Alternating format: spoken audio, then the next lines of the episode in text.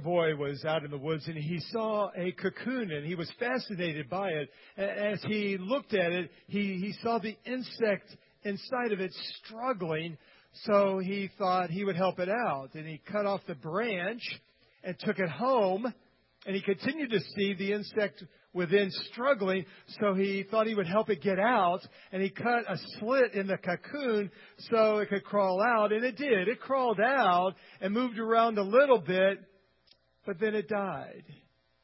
You see, the, the larvae within needed the struggle of getting out of the cocoon to force fluids into its wings so it could fly.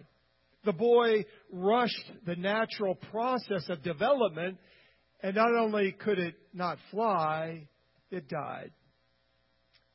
And I think the same is true with us. Oftentimes, we get ahead of God and rush his process. Perhaps he delays answers to prayer. He allows us to go through trials, and we get impatient. And we try to hurry God up and rush the process that he's put us in for our good. And it just doesn't go well. And we don't fly. And sometimes we kill God's purpose and plan for our lives. Are you impatient today, or am I the only one? Have you ever heard the saying, God helps those who help themselves? Do you believe that? Well, if you do, Genesis 16 is for you and me today. I'm going to read that text. Now, Sarai, Abram's wife, had borne him no children.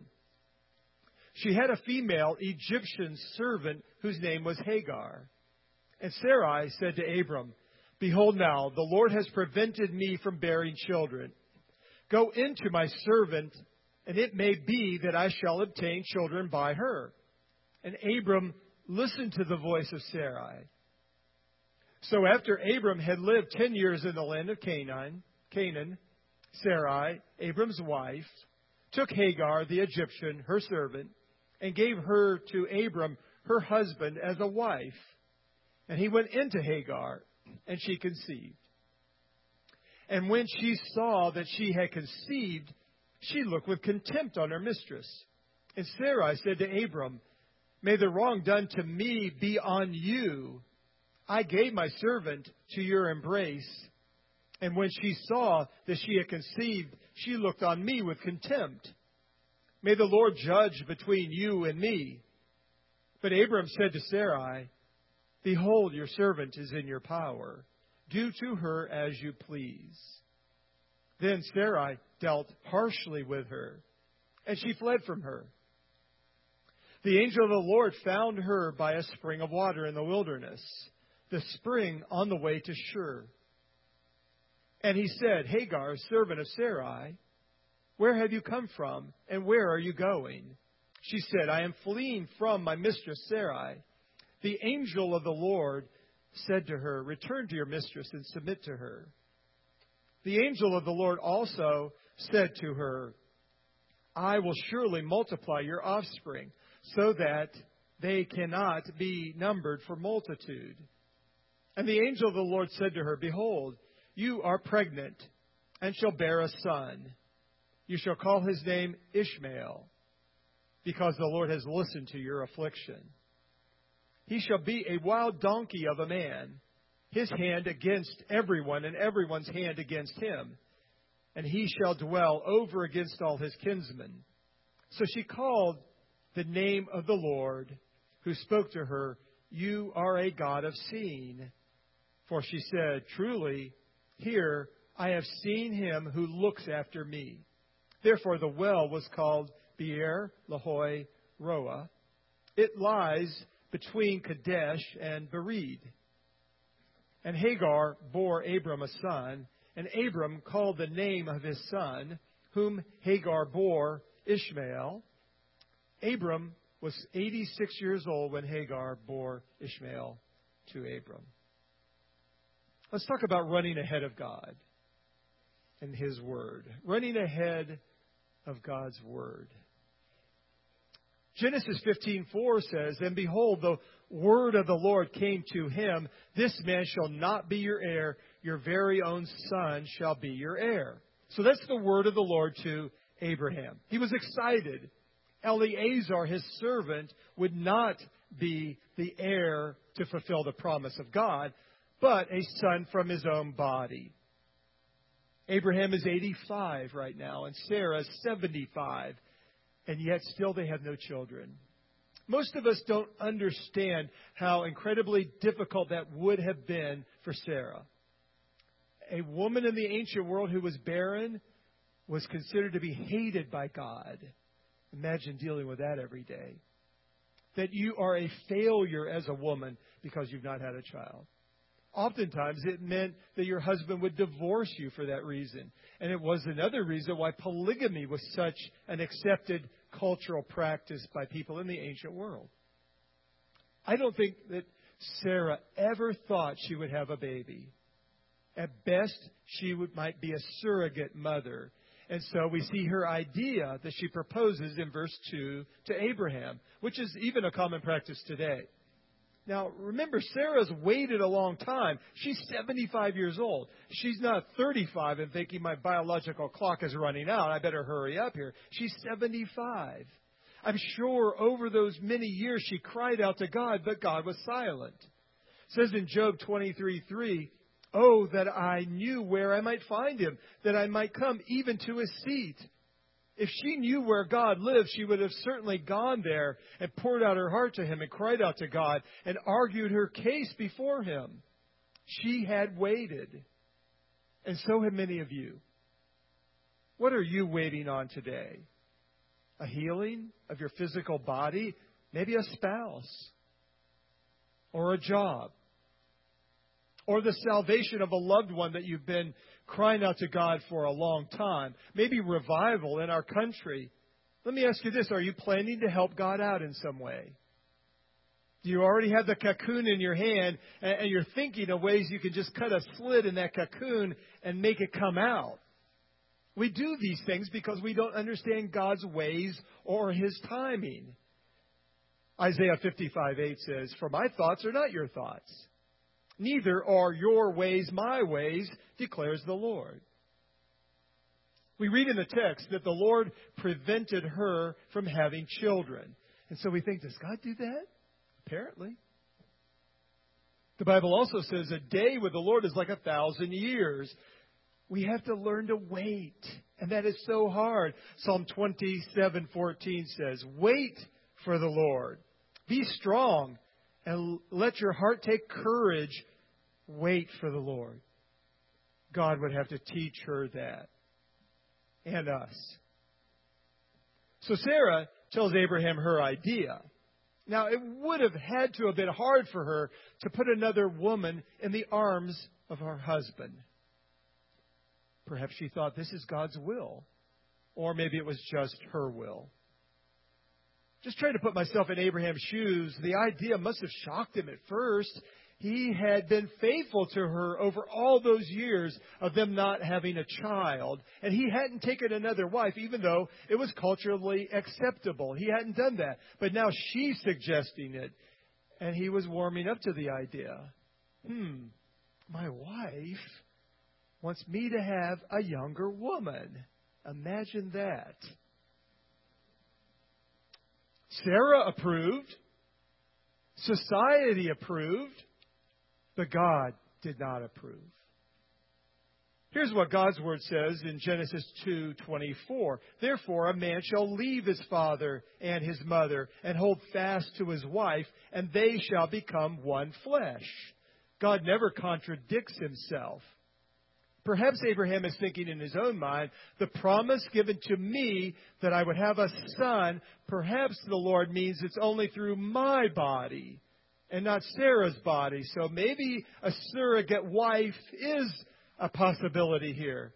He was questioning God's word, as we saw in Genesis 2:24.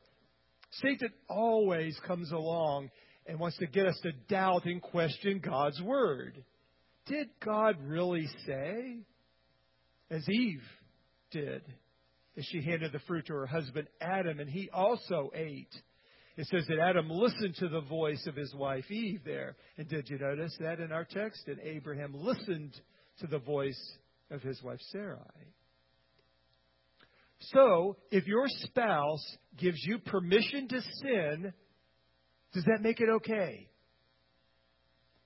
If your pastor or your doctor or your lawyer or your best friend or your boss gives you permission to sin, does that make it okay? Abraham agreed and took Sarah, took Hagar as his wife as she got pregnant. Their impatience and our impatience in God's timing and dealings causes us then to rationalize our sin. We don't see Abraham or Sarah praying about this issue. They just used their common sense and acted. So are you praying about God's will right now? Or you just plan to cut the cocoon and go ahead with plan B? Running ahead of God's will. God's word and God's will are always connected. So, is Hagar God's will for Abraham? Let's listen to Isaiah 30, verses 1 and 2. Ah, stubborn children, declares the Lord, who carry out a plan, but not mine, and who make an alliance, but not of my spirit, that they may add sin to sin, who set out to go down to Egypt without asking for my direction, to take refuge in the protection of Pharaoh, and to seek shelter in the shadow of Egypt. Abraham went to Egypt, as we saw in Genesis chapter 12, without God telling him to do that. And while he was in Egypt, he bought Hagar. So, how can I know God's will? Let me give you four confirmations for God's will. The first is the Word of God, the Scripture. That, that's the most sure way you can know God's will because He declares it to you there.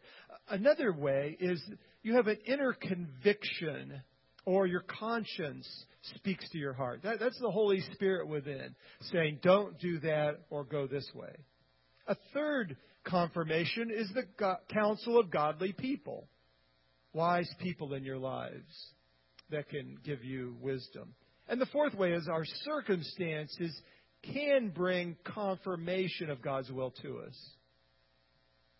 Abraham and Sarah aren't seeking God's will on this matter. They didn't bring this matter of should Hagar be the surrogate wife and mother. We don't see them praying about that. They just acted on their own thoughts. And thus we're out of God's will. Running ahead of God's ways. Third thing for us to consider in this story running ahead of God's ways. Now, maybe the text lends itself to the thought that this was a one night thing, but it could have been more. I mean, they were technically married, right? Now, I think Abraham probably felt weird about this at first, probably guilty. Why would he feel that way? Because he was out of God's will. This wasn't God's best, his way. But Hagar got pregnant. Now, that usually makes everyone happy when a pregnancy is within God's ways. But everyone wasn't happy. But wasn't this the outcome that they all desired? Did not this pregnancy fulfill God's word, His will, and His ways? No, it didn't, because it wasn't His way. Sex outside of marriage doesn't make your life better, it makes it more complicated. Problems began. Hagar became proud. She was no longer just a lowly slave girl now. She's a wife. And she was able to accomplish more in one night than Sarah was able to do in 60 years. Only she got pregnant. And Hagar found ways to kind of rub it in. A proud look, her growing belly. She's taken a victory lap. And Sarah got mad and began to mistreat Hagar. She yelled at her and hit her. Then Sarah gets mad at Abraham and blamed him. This is all your fault. marital problems. How in the world is Abraham ever going to figure this out? So then he abdicates responsibility. He threw up his hands and put it all on Sarah. She's your problem. You deal with it. I've done that. I can relate. Sarah's clobbering Hagar, and Abraham turns a blind eye. Remember, she's pregnant. He wasn't protecting his other wife. See what sin leads to? See what happens when we're out of God's will? All kinds of problems. Do you see the dysfunction of this situation in this family? There was a parishioner at our church in Marysville that always liked to say, My family puts the fun in dysfunction. How could Abraham correct Sarah when he agreed to all this mess? Running from God. Hagar had enough, so she ran away, which is understandable. Have you ever run away? Run away from a problem, an abusive situation, or God? Listen to what Linus says to Charlie Brown. I don't like to face problems head on. I think the best way to solve problems is to avoid them. In fact, this is a distinct philosophy of mine. No problem is too big or complicated that it can't be run away from. So she runs away, back toward Egypt. She was on her way to Shur, which is on the way to Egypt between Kadesh and Bered. She's going home. So, what did we already establish that Egypt represents? The world. Who are you running away from? Where are you running to? Are you running back to the world? Are there really any answers there? Are you running away from past hurts, past memories, past failures? God. Look, don't blame God for other people's behaviors toward you. Even Christians will let you down sometimes. Running away never solves anything, it just delays your healing. So let me ask you, what, what's your lag time between crucial conversations that you really need to have? Now we see in the story how God reaches out and responds to her because he loves her. As the principles for us, God seeks you. He pursues you. We don't see Abraham and Sarah coming, running after her to find her. She's pregnant. She and this baby inside her womb would have died out in that desert, and they didn't care. God cares, though, about the needy person, the hurting person, that single pregnant mom who feels like she has no one. Kim knows all about that. God cares about that unborn baby inside of her. God loves Hagar just as much as he does Sarah and Abraham. He, he loves the Muslim person, the Buddhist, the atheist. So the text tells us that the angel of the Lord finds her. He finds you where you're at today. He sees you. He knows you're hurting. He knows the injustice that's been done to you, and He will vindicate you in His time. Who is this angel? Well, either an angel on assignment, able to bring God's message to her, but the way he speaks to her in the I, in the singular, makes me think it's a pre incarnate visit of Jesus Christ with her. That's my thought. I think it's a theophany. Letter B, God speaks to you. Notice he calls her by name. He knows her name. He knows your name. He knows where you're at. Whenever we see in Scripture God asking a human being a question, it's not for information. He wants that person, he wants you to express your heart. he's wanting her to think about her life. Hagar, do you belong out here? Is this really where you want to be? Is this really where you want to go with your life? Think about it.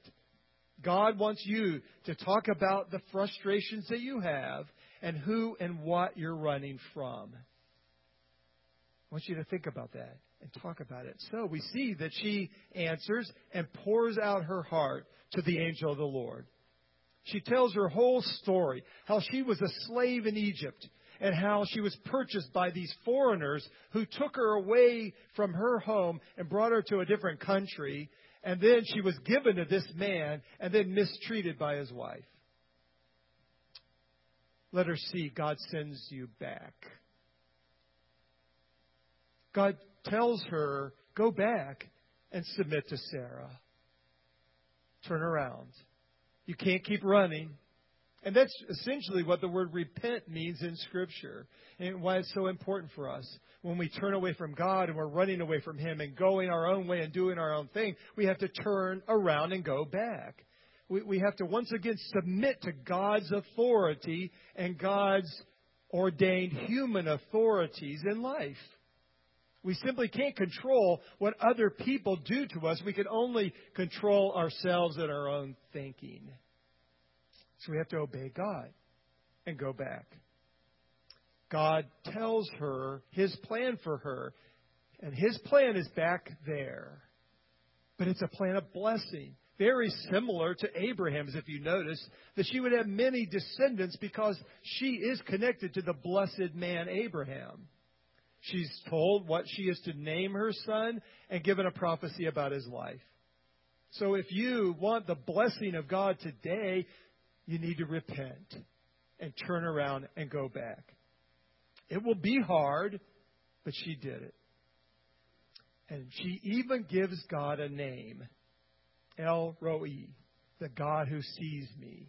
It's just in my ESV translation, it just translates it out in English, but it's El Roi.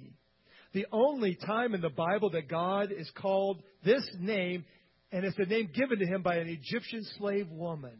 Imagine that. She gives God a name that's in the Bible. So she realizes if God sees me, then I can go back to Abraham and Sarah. That experience of encountering God gave her the courage to face her fears, knowing that she would probably be mistreated again. But this time, God will see her. She has faith in the true and living God now. God is a God who has seen. He has seen me. And that's exactly what God has done for us in sending Jesus Christ, his Son. God wanted to be seen, so he was seen in Jesus Christ, who reveals God to us and shows us what God is like. So she goes back.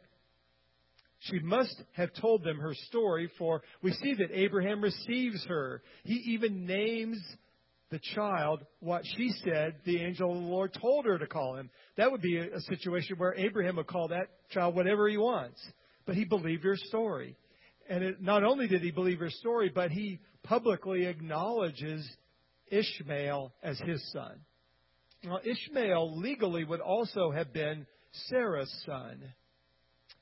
Hagar would lay down beside Sarah, and when the baby was born, the baby would have been put immediately on Sarah's belly. But we have no mention of that in our story because Ishmael isn't God's will. In fact, Ishmael will become a huge problem for Abraham and Sarah later, as we will see. God is sometimes silent.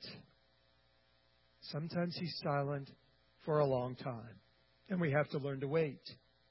Our tendency will always be to circumvent God's plan with our plans, you know, to cut the cocoon. Abraham had to learn that, and so do we. And we know that Abraham did because Hebrews 6:15 says, "And thus Abraham, having patiently waited, obtained the promise." He will learn that lesson and so will we. Let me ask today, do you have a Hagar? Have you ever had one? Do you have one right now? The result is Ishmael. Anyone have any little Ishmaels running around right now? If so, how's that working out for you? Probably not so good. We, we don't help God out by cutting the cocoon, by rushing His process, but rather being patient, which is hard, and letting God's purpose and plan play out so that what is born is that beautiful butterfly where we are meant to fly, we do. I want to close with this line that was written on a German concentration camp wall. Whoever penned this, a Jewish person, said, I believe in the sun even when it is not shining. I believe in love even when I don't feel it. And I believe in God even when He is silent. Let's pray. Lord, in all these stories in Genesis, as we're going through it, we see just how marvelous you are and how perfect your plan is when we don't understand it. And, and we see human actors on the pages of Scripture just like us. They get ahead of you and sin and do their own thing and think they know best. So, Lord, we can identify with them and we can certainly learn from them. May we learn, Lord. These lessons, we have the advantage of having your word with us and your Holy Spirit within us. Where we have gotten ahead of you and done our own thing, made our own plans and messed it up, Lord, we're sorry for that. We repent of that. We turn away from that and we turn back to you to embrace your perfect plan and will, even if it's difficult and even when you're silent and we have to wait a long time. That's better than having a lot of Ishmaels in our lives. Forgive us, Lord. Strengthen us to turn back and go your way. In Jesus' name, amen. Let's stand.